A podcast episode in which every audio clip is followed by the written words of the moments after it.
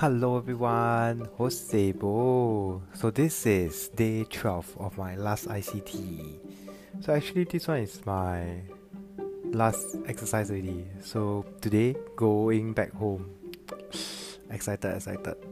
Um so today another shift or another team will be coming in to take over and today finally after 12 days going back home go take some time play with kids and uh, have a good home cooked meal.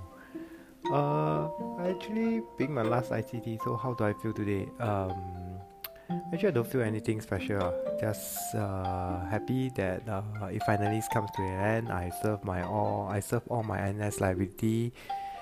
Serve the 10 years ORNS do up all the high keys, serve all the low keys, uh, experience like yesterday night I say experience all the fun uh, that I have.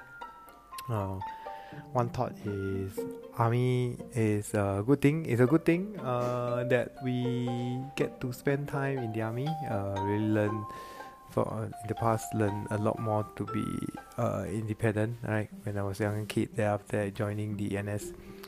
So as for NS man life, uh, again I repeat many times, made a lot of friends.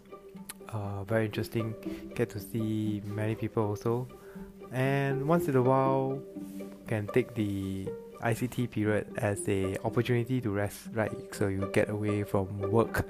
Sort of, you usually have those two weeks, especially high key, you have those two, three weeks of quote unquote rest, right?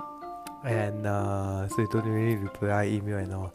Uh, I like ICT, but at the same time I complain a lot.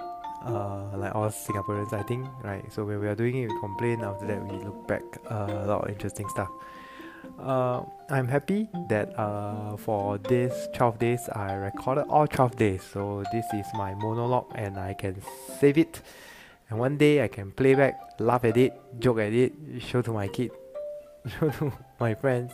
Uh, yeah, so that's about it lah. Nothing much today. Just looking forward to go home. Thank you very much for listening. Bye bye.